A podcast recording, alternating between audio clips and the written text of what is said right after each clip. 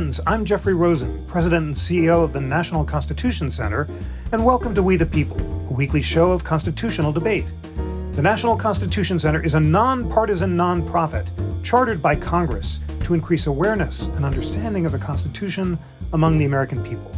On December 5th, the Supreme Court heard oral arguments in 303 Creative versus Elenis. The petitioner is a website designer in Colorado who says that creating wedding websites for same sex couples would violate her religious beliefs. A Colorado public accommodations law says that businesses can't discriminate on the basis of sexual orientation. To recap the arguments and explore the issues in the case, we have two superb guests. Joshua Matz is a partner at Kaplan, Hecker, and Fink and co author of Uncertain Justice The Roberts Court and the Constitution he filed an amicus brief with public accommodation law scholars on behalf of the respondent. Joshua, it's wonderful to welcome you back to We the People. Thanks for having me, Jeff. It's always a pleasure to join. And Eugene Volokh is the Gary T. Schwartz Distinguished Professor of Law at UCLA School of Law. He's the author of The First Amendment and Related Statutes and founder of the Volokh Conspiracy blog. He filed an amicus brief with the Hamilton Lincoln Law Institute on behalf of the petitioner. Eugene, it's great to welcome you back to the show. Always a great pleasure. Thanks. Let's begin with the arguments on behalf of the petitioner, Lori Smith. Her counsel argued before the court that she serves all people, deciding what to create based on the message, not who requests it. But Colorado declares her speech a public accommodation and insists that she create and speak messages that violate her conscience. She says the court rejects this as government compelled speech. Eugene, tell us about Lori Smith's argument. Uh, sure. So uh, the Supreme Court has held that uh, people generally may not be compelled to speak. And that's true even if the compulsion seems pretty minor.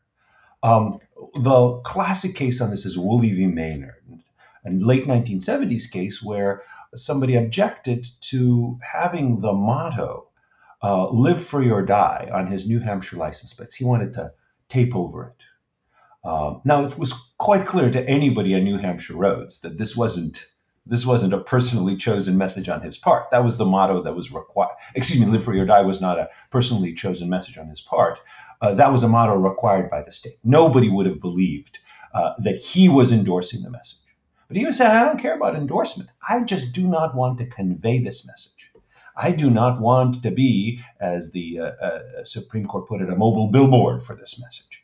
Um, and uh, uh, the court said absolutely he is entitled to not have to display this message. Why? Because uh, uh, the right to refrain from speaking, which includes the right to refrain from, from having this on your car, is a facet of your individual freedom of mind.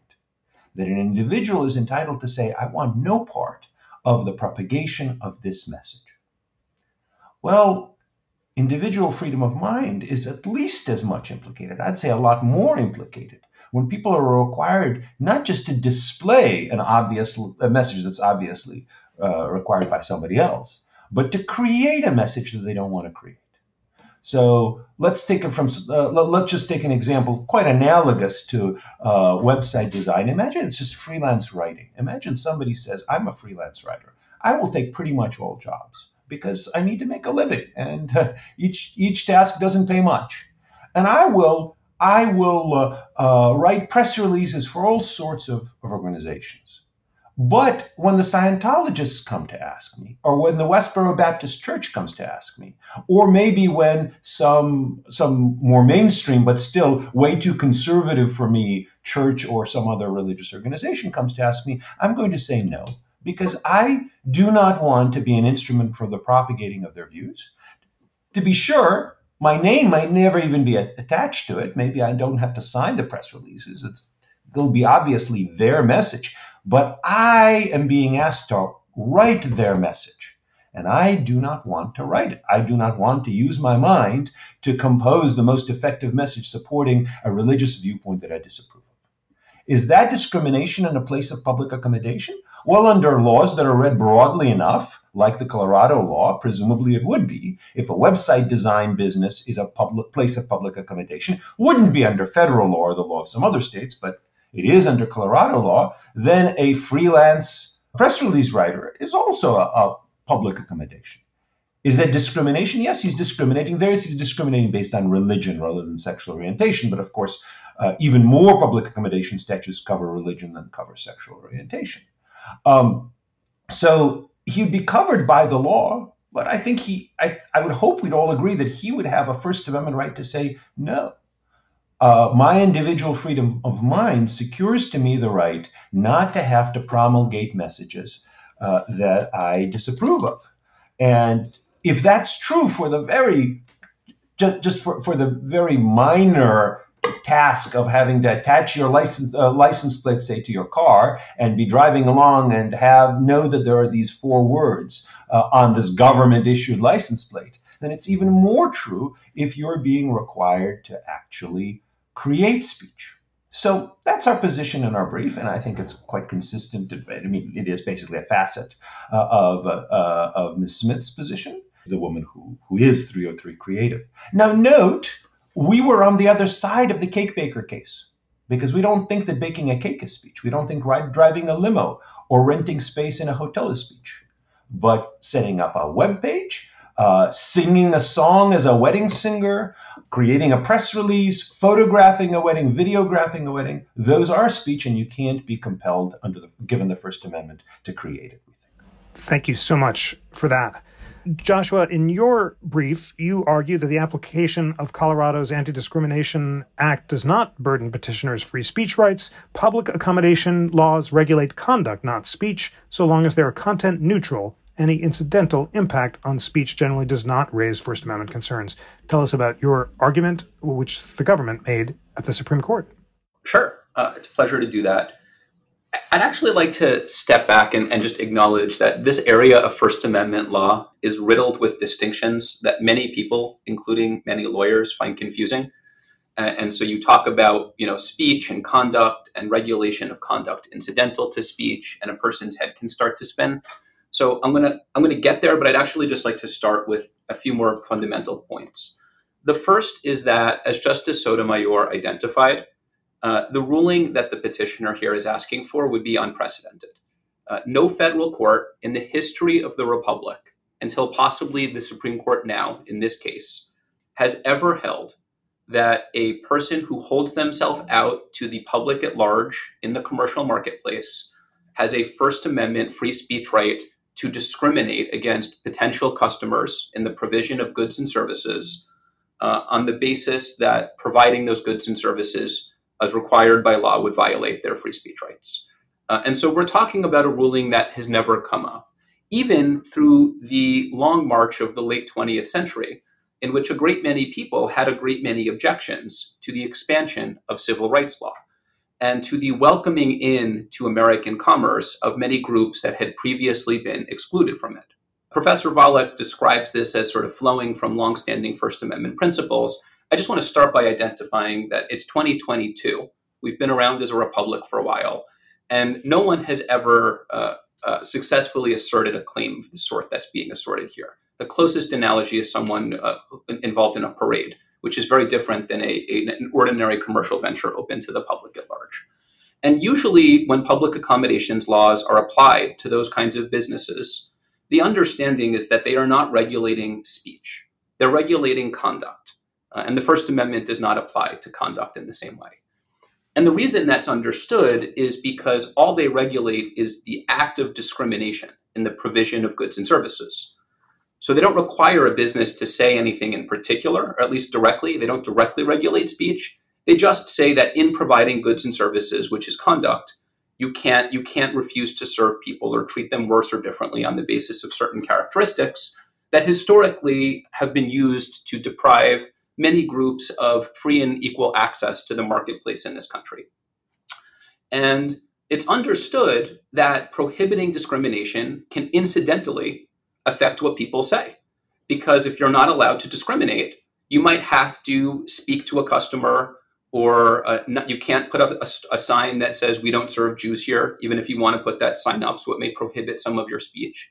Uh, but the understanding has always been that that regulation of speech is incidental to the regulation of discriminatory conduct, and that uh, and that that doesn't pose a First Amendment barrier. And in this case, the, the, the United States and the government of Colorado explained, I think very convincingly, that uh, that this you know that this is a situation that doesn't raise any substantial First Amendment concern. And the reason for that is Ms. Smith uh, runs a business in which she makes websites, not just wedding websites. She makes websites for all sorts of entities, including like marijuana dispensary and uh, uh law firms and and DJs and all sorts of people.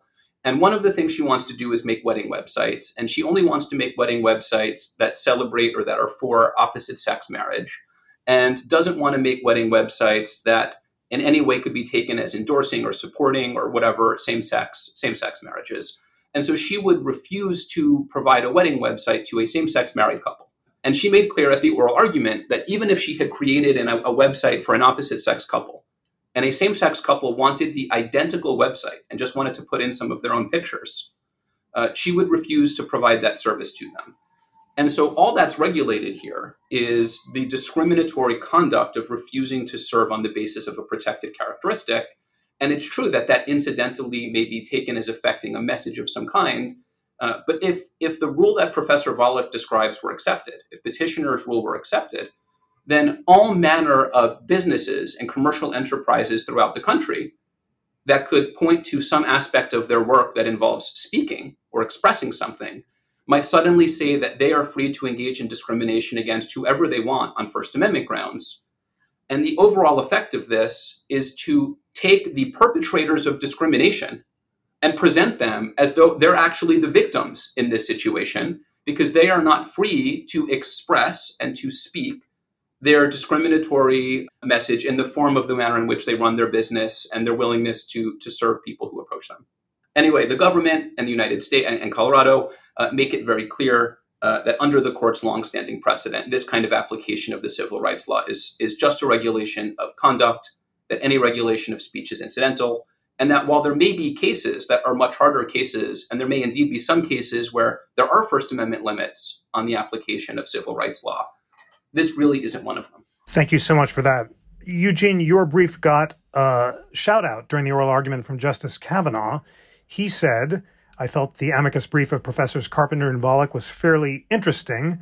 They say a website designer is unlike a baker and that Hurley is the key precedent. They say there's no serious question the case involves compelled speech. Tell us about your argument, which Justice Kavanaugh was interested in, that it's not true that all businesses whose work involves speech might claim a right to be exempt from civil rights laws, as Joshua Matz said, but instead a very narrow category of businesses whose work, like that of a website designer, is inherently artistic or expressive. Right. So it's true, all businesses involve speech. You have to talk about things like if you are if you if you're a baker or even if you're a caterer, you have to say, oh, you know, watch out, that plate is hot, let's say, if you're a waiter for, for the caterer, or, oh, do you want the gluten free version or not? So it's true when what you're providing is non speech products. In our view, that very much includes cakes, but uh, but also again limo rides and various other things. Then then yes, when you could be required to provide a product, and you could be required to give people kind of factual instructions about it. If you check into a hotel, not only are you entitled to a room, you're entitled to be told spoken to about what the room number is. So that much that much we agree with. And that covers the overwhelming majority of all businesses. It's true that no Supreme Court case has allowed this particular kind of exemption, and that's why the case is before the Supreme Court. If it had if, if it had already allowed this exemption, probably that would have been dispositive to the lower court. No Supreme Court case has ever, to my knowledge, authorized a requirement that speakers create, or that let's say creators create speech that they didn't want to. I mean, there have been and uh, uh, public accommodation laws for quite a while. They've generally been applied to places like restaurants, like bars, like hotels. Uh, only very recently have they been applied to photographers, to writers, uh, to videographers, to calligraphers, and the like. Those cases, lower court cases, have in fact split on the subject. So, for example, just three years ago, the Eighth Circuit held in favor of the right of videographers not to video record a wedding. So, this is indeed a, a new case that's coming from the court, but there's and we, we have to argue by analogy because there's been no binding precedent either way uh, on uh, on this subject. So our point is simply that creators, this particular providers a very narrow range of services uh, are entitled to choose what they're going to create. And I noticed that the response uh, to that argument would indeed sweep in the press release writer. So, just to be clear, if somebody wants to go out there and be a freelance writer, because that's their way of making a living, and they they create messages, and then under under the the other side's argument, that means they could be forced to either give up their business or create a message for a religious group, let's say, because again these laws cover religion, that this person disapproves of. Uh, and uh, I think that can't be right. I don't think under the First Amendment uh, somebody could be required, uh, as a condition of continuing his business, uh, to create messages that, that he or she dis- dislikes. Now, there is one other particular factual twist this claim that, uh, that Ms. Smith wouldn't even provide exactly the same site to a same sex couple as to an opposite sex couple. I think it's never exactly the same site. There's always going to be some modification, right? Uh, you're going to have to change the names of the people. You might have to change the words bride and groom to groom and groom. You'd have to change certain photos to other photos.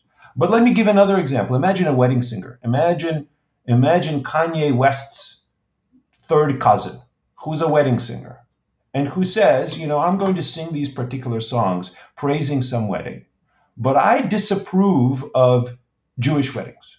And I or I disapprove of interracial weddings, and I don't want to sing at those weddings. I would say that person has the right to do that because each song at a wedding, or I shouldn't say necessarily each song, but many songs are celebratory of that wedding. So even if you're singing the same thing, exactly the same thing, and again, it'll almost never come up to being exactly the same thing on the wedding website, but for a song, it could be exactly the same song. It has a different message. When you when you sing a song saying this is glorious, it has a different message if if uh, uh, if the this is one kind of event than another kind of event.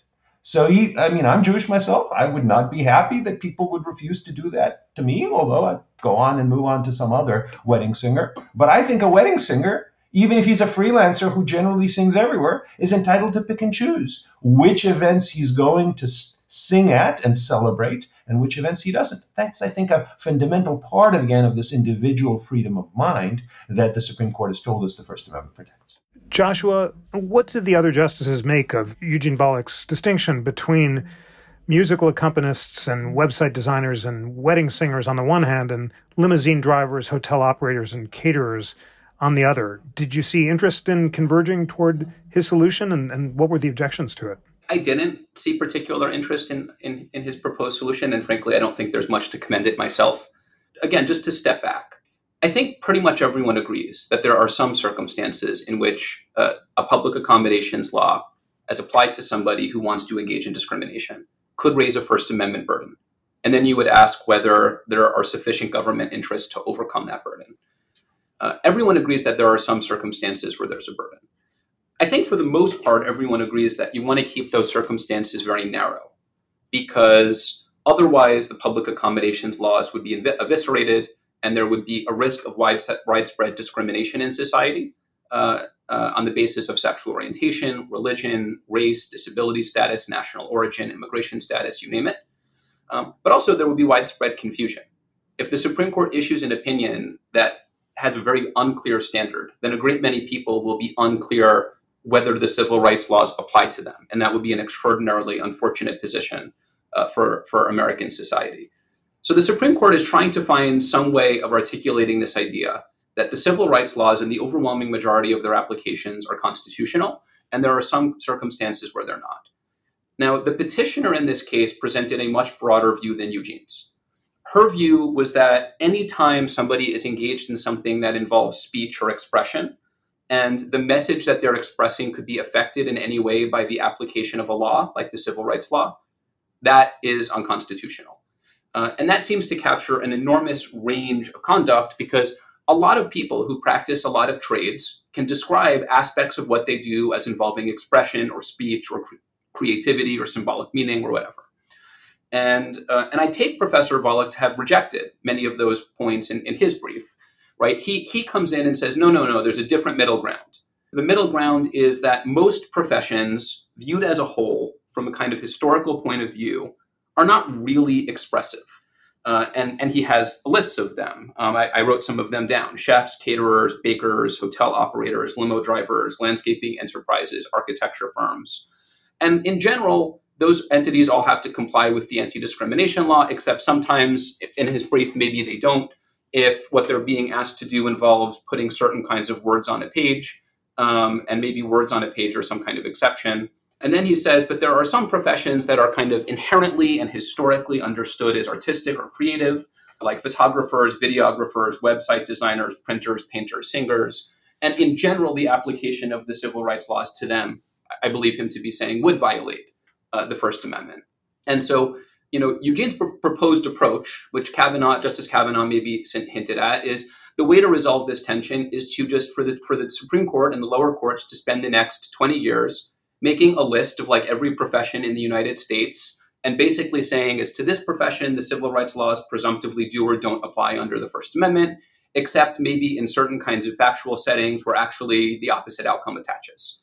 At least that's how I understand what them what them to be them that that position to be. I have to say I don't think that position makes a great deal of sense, both because the judgments involved would be, in my view, totally arbitrary and subjective. Um, there's essentially no original public understanding or precedent on any of that. So this would just be a group of federal judges and Professor Volokh, I guess, just opining on whole professions and whether they historically or not qualify as a medium that, as a whole, and that, by the way, is a quote from his brief in the masterpiece case, um, are sufficiently expressive in nature uh, you know, it, it, strikes me as arbitrary and it strikes me as unworkable because you can easily imagine examples from within these professions where you would think it's bizarre, not to say that the civil rights law applies, right? Imagine a poet who comes to a local bookstore and offers to sell poems to everybody for their birthday. And this poet's sort of dominant message and theme is the celebration of Americana and so she'll create poems for everybody, but won't serve any immigrants or people of a different national origin because her poems express the beauty of being American and she just doesn't think uh, that celebrating their birthday is consistent. Or imagine a portrait artist who sets up shop on a boardwalk and makes portraits of everybody who walks by. And his story is that his portraits are an expression of his abiding belief in the beauty of the human form. And so he won't make portraits for anybody who is disabled because he thinks disabled persons are an abomination and a failure of the of, of the achievement of human perfection right you, you, know this is an artist this is someone who's writing words i would have no problem with the application of the civil rights laws to them in those situations uh, and, and i think the idea that just because you use words or pick up a paintbrush you can say we don't serve black people here or we don't serve jews here uh, goes way too far in describing the scope of first amendment protections and would be totally inconsistent with our historical traditions and so, in my mind, there are more natural limits, um, which I'm happy to talk about. Right, I, I, think the more natural limits are really circumstances where you would reasonably understand the uh, the person who's selling goods or services to be expressing a message of their own in the products that they're selling. And this was a common theme at the oral argument. Many justices asked questions touching on this idea of, you know, who would even understand this wedding website to be like Miss Smith you know, I don't. We I got married. I don't think anyone who I sent my invite to thought my my website designer was the one inviting anybody to the wedding or expressing a belief about my wedding. Uh, you know, and so there's a question of would you even understand the person who's selling stuff to be expressing a message here that you would that you need to protect, and where the law isn't interfering with a message that's their own message, and they're instead simply required to serve all comers uh, on a neutral basis and expressing messages that ultimately belong to their consumer, uh, that to me strikes a, a more reasonable balance. Uh, but, I, but I have to say, the idea that you can just look profession to profession and pronounce on them the way that Professor Volokh did in his masterpiece brief, and again in his brief here, and then have little carve outs within that based on whether the particular thing they're doing involves words, uh, I have to say, it just strikes me as totally unworkable. And I, I did not see a majority of the court biting on that approach. Eugene, Justices Sotomayor and Kagan did offer an objection along the lines that Joshua Matz suggests. Justice Kagan said, What about a wedding website that announces the wedding date, venue, and registry and tells the story of how a couple met? She said two of her own clerks were engaged and they had a wedding website that didn't offer any message. It was just uh, where to register for the gifts. What's your response to the idea that it makes more sense to distinguish between laws interfering with a message and laws requiring goods and services to serve all customers on equal terms? Well, first, uh, I think Joshua laid out the implications of at least his position, which is that people could be forced to not just put up a, a website saying, here's where you go for the wedding, but to write poems. That a poet, a freelance poet, could be forced to write a poem on pain of being fined or having to quit his business that he doesn't want to write because we think that he, that his decision is un, is unfairly discriminatory given the, the protection given to individual freedom of mind simply for the decision not to have a slogan on a government issued license plate on the back of your car seems hard for me to square an individual freedom of mind with a legal obligation to write poems and paint portraits that you, for whatever reason of your own, however reprehensible it may be, don't want to write or don't want to paint. So now it's true that some of the justices seen it as possibly much narrower things, which is to say, look, if all it is is just very simple factual details, like here is the hotel that we reserved rooms at, here is the date, maybe here are some prominent landmarks or prominent events in the area you might want to visit. Then it begins to look somewhat less ideological, as opposed to, for example, I think, a lot of websites do have messages about love, about what a great event this wedding is, about what a great thing their love is, and so on and so forth. That is what I think is probably not terribly administrable. It seems to me that uh, uh, that people have the right not to create and not to say things even that are highly banal, rather than uh, uh just an ideological uh, message. So, just to give an example, I believe Louisiana has a license plate that says "Sportsman's Paradise." Now, you know, you could just say this is kind of pretty bland. It's not live free or die. It's not a command to do something, not a message of patriotism. But if somebody says, well, wait a minute, that suggests to me that the sporting there is shooting things, and I'm against that, then the person should be free to tape over that without our questioning, well, you know, is it just, you know, it's just the state motto. It's not anything really that ideological. Um, but uh, uh, the other thing I wanted to point to, because I think some other justices did indeed stress that, as Joshua did, but I think is, is quite out of place here, is this point about how people wouldn't perceive the website as being the designer's speech. And on that, I very much agree. I don't think people would perceive the website as the designer's speech. But people would not perceive Live Free or Die on a license plate in New Hampshire, especially before the v. Maynard decision, has the driver's speech, right? Otherwise, it would be very weird. Oh, wow, all New Hampshire drivers just want to live free or die. How do we know we see that? They put it on their license plate. Of course, they didn't put it on their license plate. It was the government that put it there. And the dissent in Wooley said, well, since there's no implication here that it's the driver's message, no problem. The majority rejected that.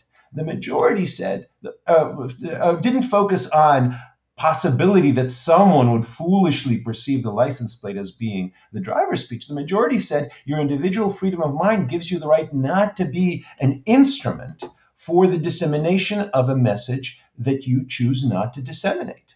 And if simply driving around uh, with a slogan on your government issued license plate is an unconstitutional interference with freedom of mind because it makes you an instrument for dissemination of this message, then surely requiring someone to write a poem or requiring someone to paint a painting or requiring someone to write a press release or requiring someone to write text on a wedding site is even more uh, an interference with individual freedom of mind. Joshua, your response to Eugene's argument about freedom of mind, and then tell us about some of the unusual hypotheticals that arose in the argument. Uh, Justice Samuel Alito asked whether a black Santa posing for a Christmas photo in a mall should have to sit for pictures with a child who's dressed up in a Ku Klux Klan outfit. What was the implication of that question and of the answer that the Santa would not be required to sit for the photo because Ku Klux Klan outfits are not protected characteristics under public accommodation laws? Sure, it's a great question. And in some ways, this argument was the tale of two Santas. And I want to make sure that we talk about that at, at, at some length. Maybe it's worth starting with, with just one quick response to Professor Volokh, if that's okay, which is I feel strongly about you know protecting First Amendment rights, you know, but the question is where is someone speaking?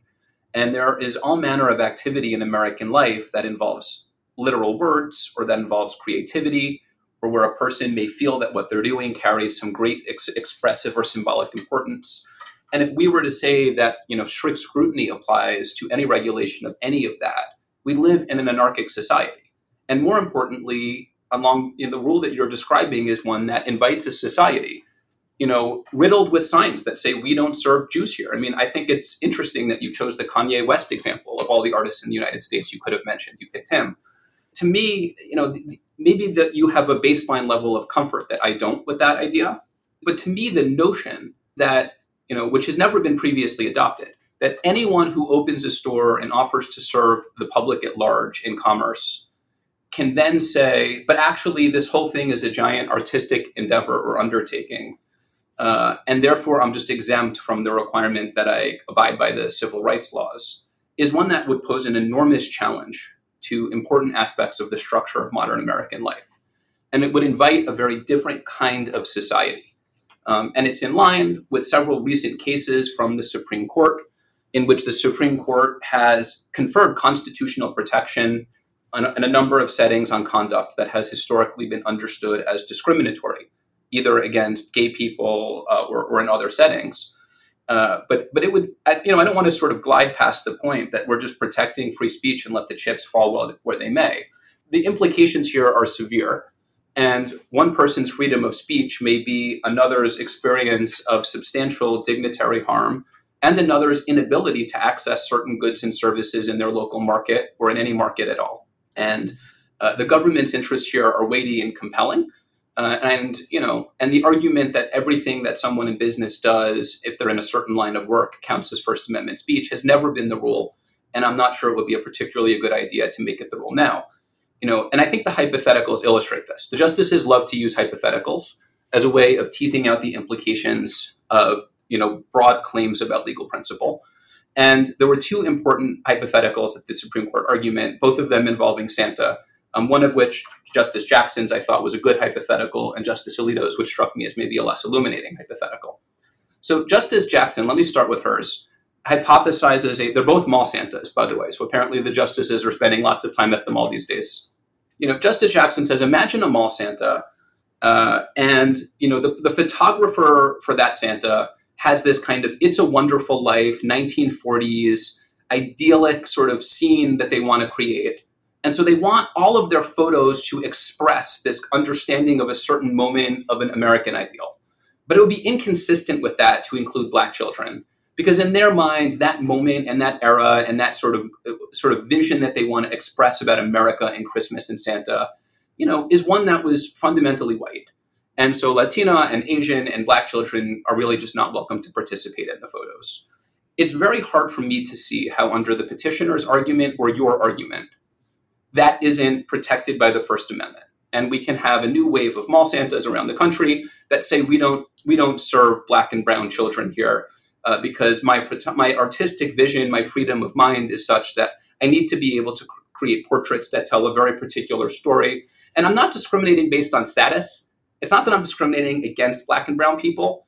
It's just that I want to tell a message, a story, and the inclusion of certain kinds of people would be inconsistent with that and so the government is interfering with my ability to express this message, which just incidentally happens to require the exclusion of people of a particular status. Right? That's one hypothetical. That's the hypothetical I worry about. The United States government worries about it too. It, it, it sort of aligned itself with that.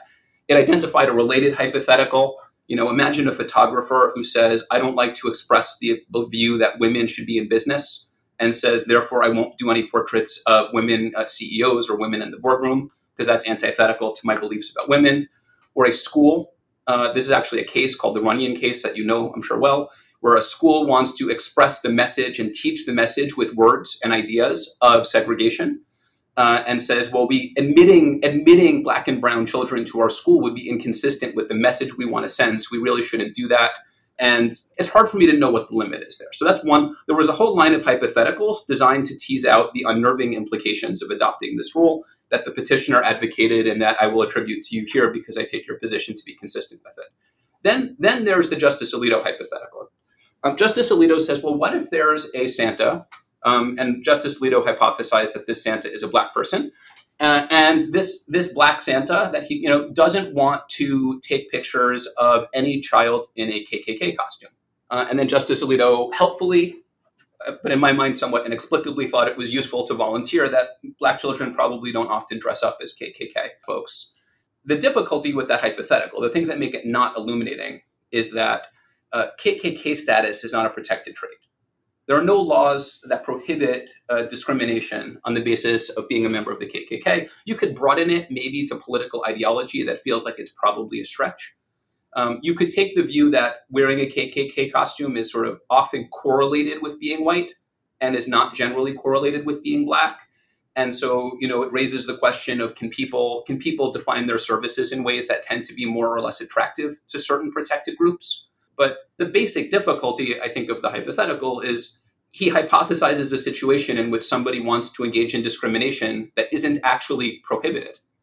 Because people, as a general rule, are free to define the goods and services they offer, and they are free in general to refuse to provide those goods and services as long as they do it consistently and as long as they don't refuse to provide it on the basis of protected characteristics.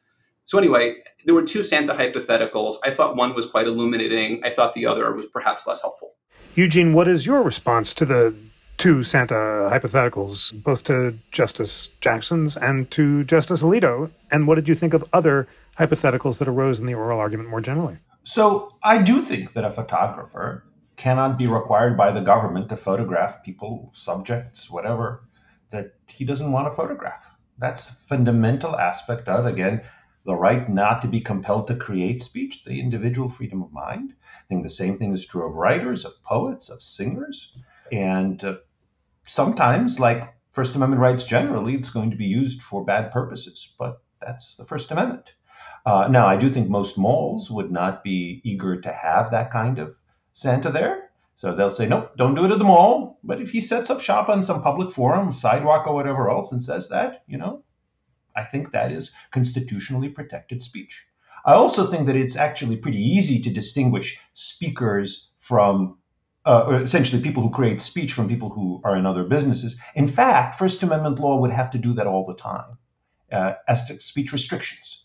So we know there are cases that say if you want to set up a monopoly on slaughterhouses in a, in a city, you are free to do that, city. You can do, uh, the, the government, you're free to do that.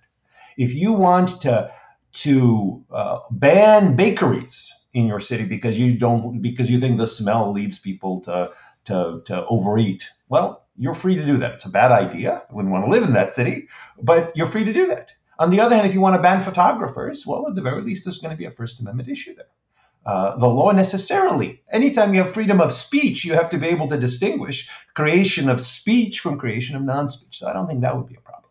But as to the Klan outfit, actually, as it happens, quite a few jurisdictions have laws that ban discrimination based on political beliefs or affiliation, which often include speech. Now, they're not generally states, they're generally cities or counties. An example is Seattle, which bans discrimination based on political ideology, including conduct related to that, which basically means conveying such messages. Ann Arbor uh, is another example. Uh, it bans uh, discrimination based on political beliefs, uh, which includes uh, opinion manifested in speech or association. So membership in the Klan and wearing the expressive insignia of the Klan would uh, qualify. California has an open ended, or at least a law that has been read as open ended as to public accommodations. And I want to say about 30 or 40 years ago, that law was applied to a restaurant that wanted to exclude Nazis from meeting there. And uh, uh, the court said, look, that's discrimination in public accommodation based on ideology. And in fact, there had been precedents from the California Supreme Court interpreting the law as saying, look, you can't discriminate against members of the John Birch Society or members of the ACLU. And of course, since the law has to be viewpoint neutral, it would apply to the KKK as well. So Justice Alito's hypothesis is perfectly plausible in those jurisdictions, which again might include, the law is somewhat unclear, uh, but might include my own state of California, which I hear is a pretty large one, and a bunch of other cities and counties uh, and again, the logic uh, of uh, Joshua's position and of the government's position, I think, very much applies to that.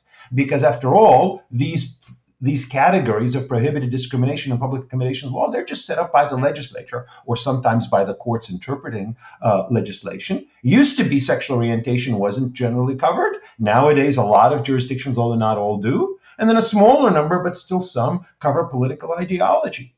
Uh, my view is a photographer, a writer cannot be required to write or photograph any message They can't be barred from discriminating based on the ideology of the message, political ideology. They can't be barred from discriminating based on the religious ideology of the message. Again, the great bulk of these laws do ban, more than ban sexual orientation discrimination, ban discrimination based on religion.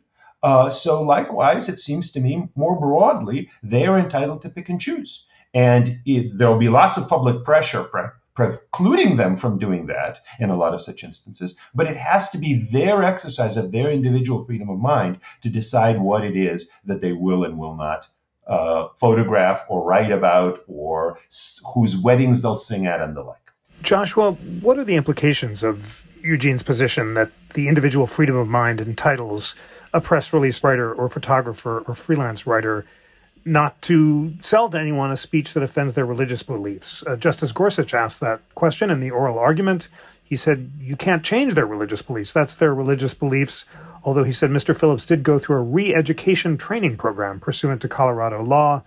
And he pushed back and said someone might be excused for calling that a re education program. If Justice Gorsuch embraces the, the broadest version of the freedom of mind argument, what would be the consequences for public accommodation laws? I think they'd be substantial. And I want to highlight at the outset that, you know, in talking about why I disagree with Professor Volokh and, and I assume with Justice Gorsuch, my point isn't, you know, their argument has bad outcomes and for that reason alone it should be rejected, although I do think it would have bad outcomes. It's that I think the argument is wrong on its merits. There's a reason why we made it through decades of the civil rights era without a claim of this kind ever succeeding. Uh, or even being taken seriously, and why the nearest analog to it uh, in the in the Park in, in multiple cases uh, was rejected uh, by the Supreme Court.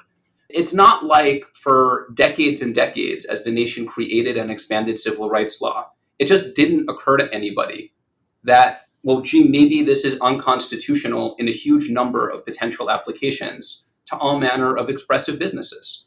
Uh, I think it's wrong now, and I think it was wrong then. I think there's no original support for it. There's no tradition that supports it. And the idea that when a person enters into commerce and hangs up a shingle and offers their goods and services to the world at large, that the fact that those services involve some speech or expressive component transforms everything they're doing into an exercise of the First Amendment. You know, we're regulating it imperils the freedom of mind in this nation, strikes me as massively overblown. To me, the more interesting question is where do you draw the line? My sense is that the overwhelming majority of commercial activity is conduct, not speech, and that any regulation of speech that occurs from the civil rights laws is incidental to the underlying regulation uh, of discriminatory conduct. And you know, like I said, there are some harder cases where the you know it, it would be understood that the activity that the enterprise is engaged in is its own speech and not the speech of the people who hire it. Uh, and to me, that's where you may encounter more First Amendment limits and where you'd have a balancing inquiry into the state's interest versus the individual right. Uh, but, but the approach that Professor Volokh describes, the approach that petitioners press, the approach that Justice Gorsuch suggested sympathy for, is much broader than that. Uh, it would create, in the short to medium term, a lot of uncertainty and instability across the country in where and how the civil rights laws apply. It would create uncertainty about who is protected. Uh, Justice Alito seemed to suggest an argument that discrimination against gay people like me is different than discrimination against black people. Um, I don't know if he plans to go through every protected group and decide, you know, thumbs up or thumbs down, uh, whether women or disabled people or uh, immigrants or whoever gets protected. Uh, maybe Justice Alito would feel fine just going through the list and, and calling yay and nay on all of them but that doesn't strike me as anything other than an exercise of power and you know policy preference, um, and not an exercise of law worthy of the name. And so you know there's this there's this extraordinary potential for the position that's being advocated here to really undermine public confidence in the availability of civil rights law, to encourage a culture in which perpetrators of discrimination cast themselves as victims uh, of a regulatory regime uh, that exists to try to protect equality of access in the marketplace for all people. Uh, that, in very concrete terms, would lead in some parts of the country uh, to folks having a really hard time accessing basic goods and services in their community.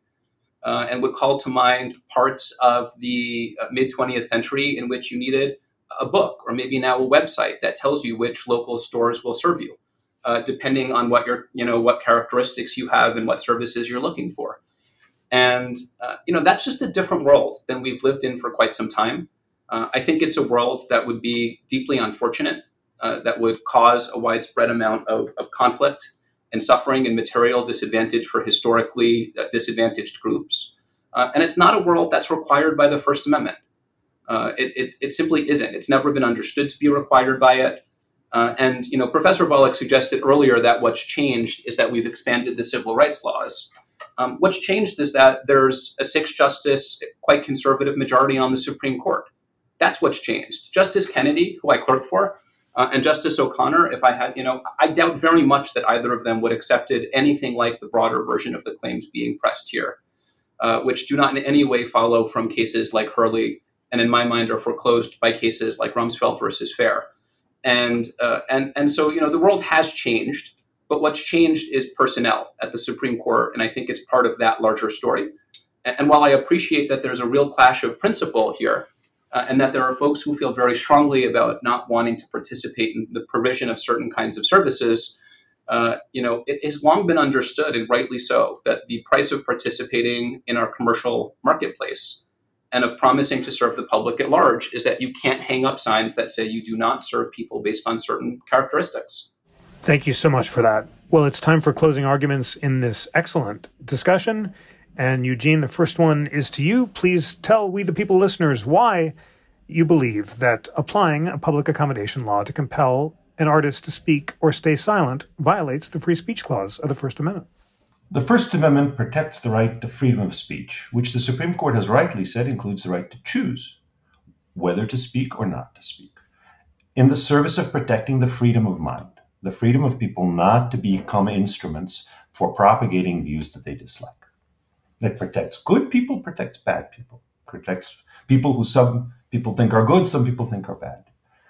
That's the First Amendment, and I think it's important to, to, to protect it, even when people use it for what we think are bad purposes. If somebody, or but it is well settled that somebody has a right not to even have a license plate, a government issued license plate on his car that conveys a message he disapproves of. It seems to me even clearer that a poet has a right not to compose poems that he dislikes for whatever reasons, good or bad. A portrait painter has a right not to paint portraits. A photographer has a right not to take photographs.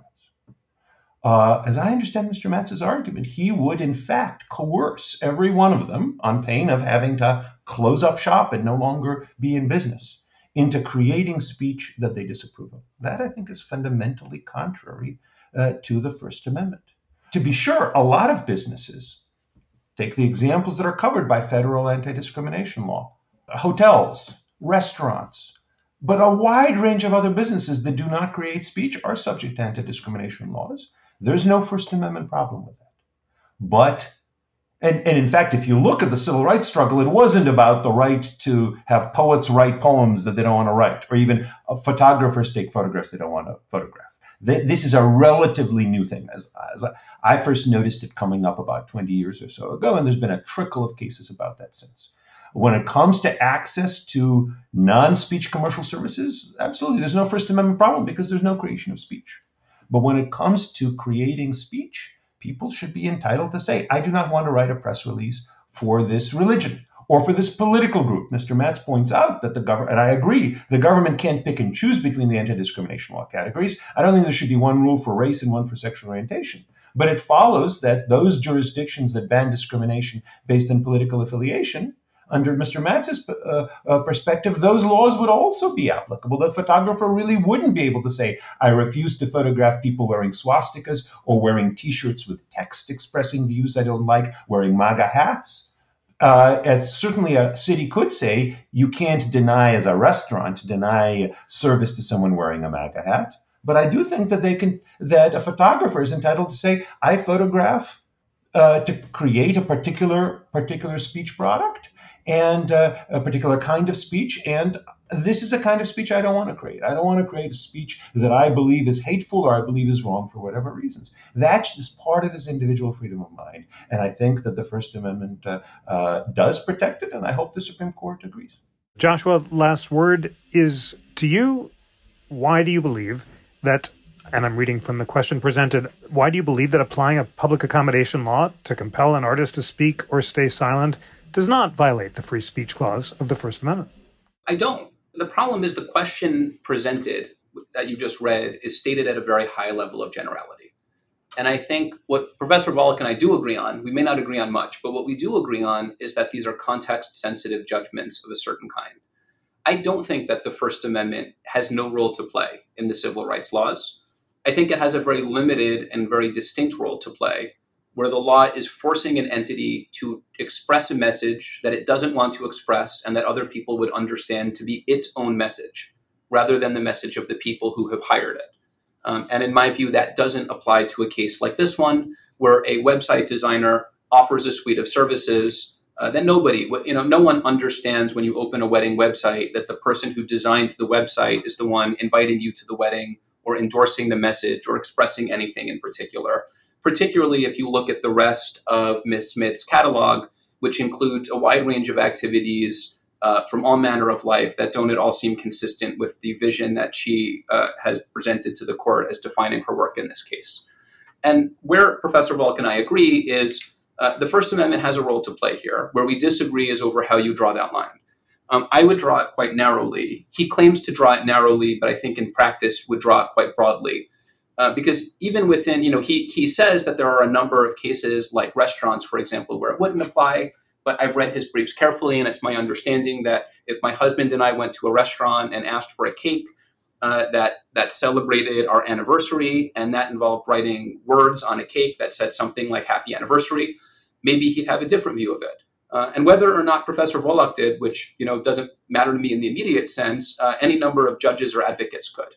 And so every one of those things can become a lawsuit. And so adopting this rule, which is in my view not just wrong as a matter of the First Amendment, and massively overbroad as a reading of what it means to engage in speech uh, for a business that holds itself out to the public. Adopting that rule isn't just wrong, uh, but it's it's dangerous. It would it would create a lot of uncertainty and a lot of instability, and if I had to guess, a lot of conflict and a pretty pretty ugly turn in American life, in which discrimination becomes constitutionally protected and normalized. Uh, and in which uh, everyone is fighting to find new and innovative ways to describe their business as engaged in free speech or expressive activity, to exempt those businesses not only from the civil rights laws, but maybe the labor laws or other health and safety regulations, right? Once you start constitutionalizing these aspects of ordinary commercial activity, any number of regulations are potentially up for grabs. And so, you know, Ms. Smith wants to present this as a case about someone who just opposes same sex marriage and why can't she just live that belief and not serve gay people if they ask for a wedding website? But the stakes are much bigger uh, and the stakes are much broader for people of all faiths, for people of all backgrounds. Uh, and I worry that the Supreme Court will probably take a position closer to Professor Volokh's than mine. Uh, I think if it does so, that would be egregious error. Uh, and my instinct is that a, a great deal of misfortune and in some cases suffering will follow in the wake of that kind of ruling. Thank you so much, Eugene Volokh and Joshua Matz, for a civil, deep, and clarifying discussion of this important case 303 Creative versus Elenis. Eugene, Joshua, thank you so much for joining. Thank you. Thanks very much for having us. Today's show was produced by Melody Rowell and engineered by Kevin Kilburn. Research was provided by Kelsang Dolma, Sophia Gardell, Sam Desai, and Lana Ulrich. Please rate, review, and subscribe to We the People on Apple and recommend the show to friends, colleagues, or anyone anywhere who is eager for a weekly dose of constitutional illumination and civil debate. And always remember the National Constitution Center is a private nonprofit. We rely on the generosity, the passion, the engagement of people from across the country who are inspired by our nonpartisan mission of constitutional education and debate. Support the mission by becoming a member or give a donation of any amount at constitutioncenter.org. On behalf of the National Constitution Center, I'm Jeffrey Rosen.